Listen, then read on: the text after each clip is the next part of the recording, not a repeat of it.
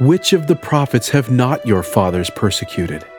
And they have slain them which shewed before of the coming of the just one, of whom ye have been now the betrayers and murderers.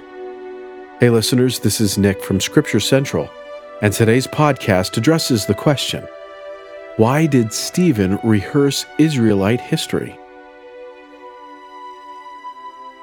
As the church grew in Jerusalem, the twelve apostles called seven men to assist with the temporal needs of the saints, especially the widows.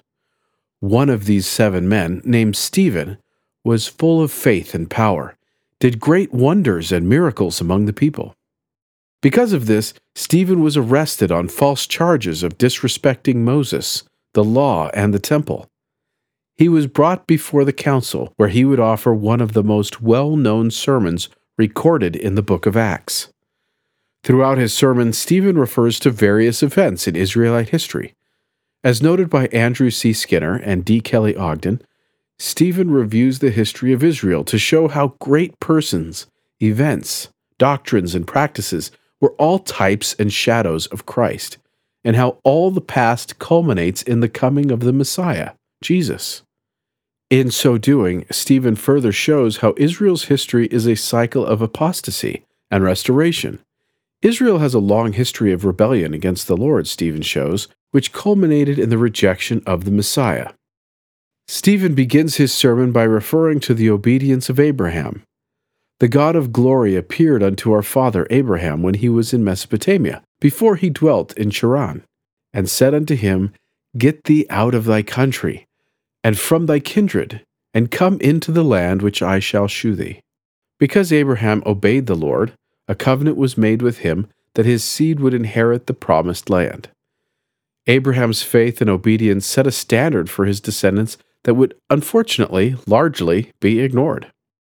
Following describing Abraham, Stephen then moves on to discuss how the sons of Jacob, moved with envy, sold Joseph into Egypt, but God was with him. One scholar, Vincent K. H. Ooi, remarked that this incident shows how envy and hatred were already gripping the people of promise at this early stage, threatening the unfolding of the promise of God. However, Joseph's misfortune is used by God to save his family. Stephen's retelling of Joseph's journey is one of God providentially bringing good out of the evil intention of the patriarchs and appointing the rejected one over those who rejected him. Ooi observes. Abraham's descendants survived because God delivered them through the one they rejected. Joseph, rejected by his own brothers by God's choice, became the innocent sufferer and savior of his people. This is a pattern reflected in the stories of Moses, Jesus, and Stephen within Acts chapter 6 through 7. Furthermore, Joseph serves as a type of Christ in his response to his brothers, coming to Egypt for food during the hard famine. Like Jesus, Joseph responded graciously to those who rejected him, ensuring their salvation. Moses, another prophetic type of Christ, was likewise rejected multiple times by the Israelites. This occurs, as Stephen shows, even before Moses fled Egypt. And seeing one of them suffer wrong, he defended him, and avenged him that was oppressed, and smote the Egyptian. For he supposed his brethren would have understood how that God by his hand would deliver them. But they understood not. However, when Moses attempted to reconcile two Israelites the following day, he was rejected, causing him to leave Egypt. Then, after Moses had led the children of Israel out of Egypt, Moses is again rejected on a much larger scale. The children of Israel thrust him from them, and their hearts turned back again into Egypt, saying unto Aaron, Make us gods to go before us.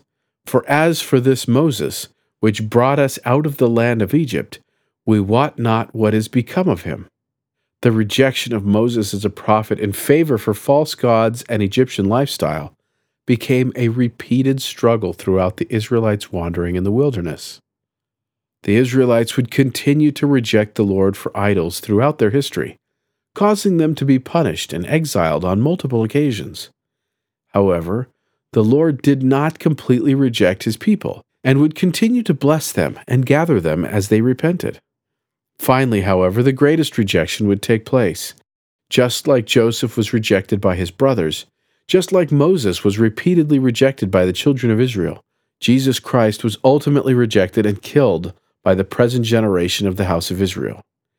This led to Stephen offering the stinging rebuke Ye stiff necked and uncircumcised in heart and ears, ye do always resist the Holy Ghost, as your fathers did.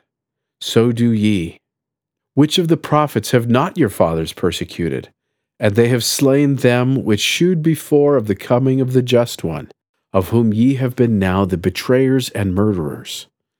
The murder of Jesus was ultimately the greatest act of treachery committed throughout Israel's tumultuous history, and shows how the people, rather than Stephen, were those who were ultimately speaking against the law, Moses, and the temple, each of which pointed forward to Jesus Christ.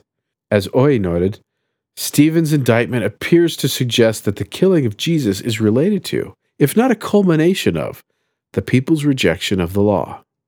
Stephen would soon find himself the latest incident in Israel's continued rejection of the prophets, being stoned for his testimony that I see the heavens opened and the Son of Man standing on the right hand of God. As Stephen shows throughout his sermon, God has called and continues to call prophets who testify of Jesus Christ. Many of these prophets point to Jesus Christ through more than just their message, emulating his life and, on occasion, his rejection and death. Despite the rejection they face, prophetic messengers such as Stephen stand firm in their beliefs and testify to the world what they know to be true. Furthermore, we can recognize how Stephen portrays God's work through his sermon. Even as his children are not always faithful to his covenants and gospel, the Lord is always at work for our salvation. He continues to work in his vineyard, seeking the immortality and eternal life of all his children. This is made available to us conditional upon our acceptance of the Lord's will in our lives and our acceptance of his messengers.